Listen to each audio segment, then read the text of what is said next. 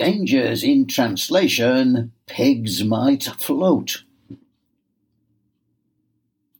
An apology appeared in the Morning Bulletin, an Australian news sheet, ran as follows.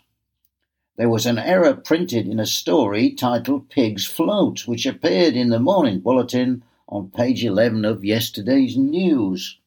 The story said that more than 30,000 pigs were floating down the Dawson River. What Barrala piggery owner Sid Everingham actually told us was 30,000 pigs not 30,000 pigs.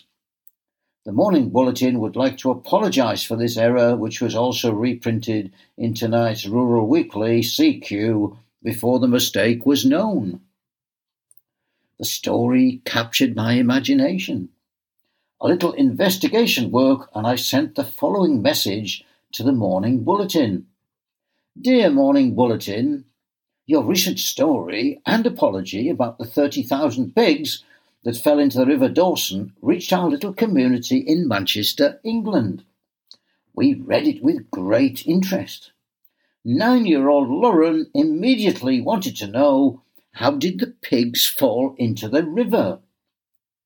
Please, can you help satisfy Lauren's curiosity and concern about what happened next to the pigs? Best wishes and thanks for reporting such events from across the world. Tudor Rickards, editor, Tudorama newsletter and podcast. I will, of course, communicate any further communication from Morning Bulletin in a future podcast.